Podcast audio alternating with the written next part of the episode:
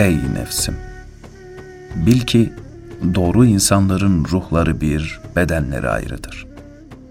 Mümin, halkın eziyetlerine dayanan, kimseyi incitmeyendir. Cömert, namusunun malıyla, cimri ise malını namusuyla koruyandır. Yardım et ki yardım göresin. Kötülük edene iyilik yap ki onu elde edesin. Amiri olmak istediğin kimseye ihsanda bulun. Amiri ol.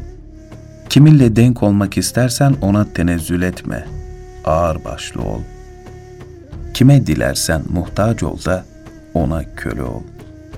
Öyle giyin ki onunla ne dillere düş ne de alçal. Kendin için uygun gördüğün sözü halka söyle.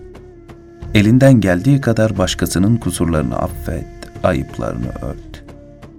Halkın seninle ne şekilde sohbet etmesinden hoşlanıyorsan, sen de onlarla aynı şekilde sohbet et ki onlar senden, sen de onlardan emin olasın. Senden özür dileyenin özrünü kabul et. Seni inciteni affet ve onunla yumuşak konuş. Senden büyüklere itaatli ol ki senden küçükler de sana itaatli olsunlar. Müminin ümidi haktan olur. Allah'tan başkasından umma. Bekleyenin dileği boşa gider, zararlı olur. Duyulduğu zaman itibarını yok edecek işlerden sakın. Sorulduğunda utanıp inkar edeceğin işleri yapma. Cömerde ihanet ettinse ondan sakın. Cimriye ikram ettinse ondan korun. Şaka ve alay sebepsiz yere belaları çeker ve zamanın boş yere harcanmasına, ömrün heder olmasına neden olur.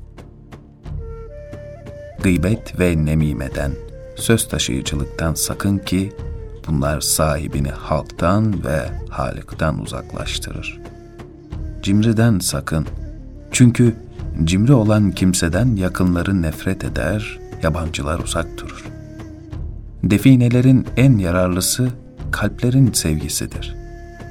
En çok sevilen hilim ve tevazudur. Allah'ı bilen halktan özür diler. Cimrilikleri beğenmez ve onlara değer vermez.''